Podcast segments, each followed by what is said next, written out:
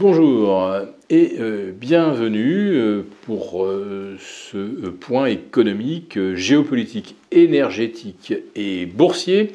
Nous sommes le jeudi 26 octobre et pour comprendre comment tourne la planète finance et boursière, c'est sur l'inforruptible et nulle part ailleurs et l'épisode du jour, je le résume d'un seul terme, impitoyable.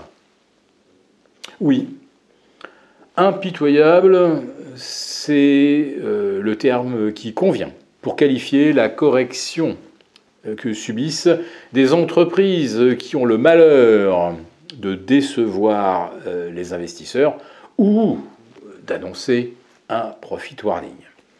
Nous allons y revenir dans quelques instants. Mais je tenais à vous assurer que je lis bien pas tous les jours, mais euh, je suis vos commentaires pour euh, identifier quels sont vos points d'intérêt. Et euh, j'ai lu à plusieurs reprises que certains regrettaient que nos points soient un peu moins boursiers ces temps-ci et plus géopolitiques.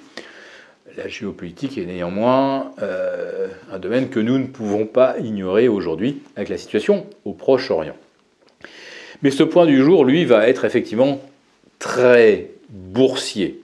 Tout comme celui d'ailleurs de vendredi dernier, ou euh, celui de fin septembre, où l'on voyait se dessiner les prémices d'une grande correction boursière, avec la cassure de supports importants sur le CAC 40, euh, le basculement sous 7250, c'était il y a un petit peu moins d'un mois, le, le, le SP 500 retombait sous les 4400.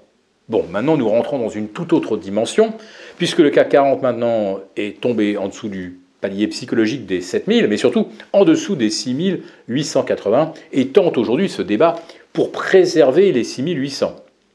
Mercredi soir 25 octobre, le SP a pulvérisé son support des 4230 pour tomber vers 4150. Tandis que le VIX qui lui est associé, le baromètre du stress, faisait un bond vers 21, plutôt un rebond. Là, on rentre dans une zone qui peut devenir critique, parce que chaque fois qu'on franchit le cap des 21, on ne tarde pas à atteindre rapidement 30, 40, 50. Tout dépend évidemment du contenu de l'actualité. Et ce contenu, évidemment, il sera géopolitique si l'on parle effectivement de correction de 10, 15 ou 20% des marchés. Ce ne sera pas pour cause de euh, déception ou d'inquiétude purement économique. Donc voilà, ça c'est fait, c'est dit. Les signaux techniques baissiers sont maintenant tous déclenchés. La couverture des portefeuilles, ben, vous l'avez faite évidemment depuis longue date, si vous nous suivez quotidiennement. Euh, c'était simplement pour euh, situer qu'aujourd'hui, ceux qui voudraient prendre des positions offensives à la baisse, c'est probablement la chose à faire. Et euh, nous allons certainement essayer d'identifier quelques opportunités de vente à découvert. Alors, sur les constructeurs automobiles, euh, on vous avait déjà prévenu que c'était un des secteurs les plus fragiles. On est déjà à moins 50% sur euh, Forvia, sur Plasticomium depuis le milieu de l'été. Ça y est, moins 50, hein, avec une chute aujourd'hui de moins 17 ou moins 18%. Donc là aussi, c'est un résultat qui déçoit. Et qui entraîne une sanction effectivement impitoyable. Ce qui sera aussi impitoyable, euh, c'est la reconnexion des marchés avec le réel après des mois et des mois de lévitation causée par le fait qu'on ne savait pas quoi faire de l'argent qu'on avait retiré des marchés obligataires qui connaissent un des euh, cracks les plus titanesques de l'histoire. Oui, que faire avec l'argent? Eh bien, par défaut, on le, on le maintenait sur les actions, eh bien, euh, cet arbitrage aujourd'hui, évidemment, n'est plus tenable quand on voit des titres perdre 20, 30, 40%, et même le record de moins 60 ce mercredi 25 sur Worldline. Moins 60, c'est quelque chose qui n'a jamais été observé dans aucune période de crack sur aucune valeur composant le CAC 40 depuis 1987. Moins 60 en une séance.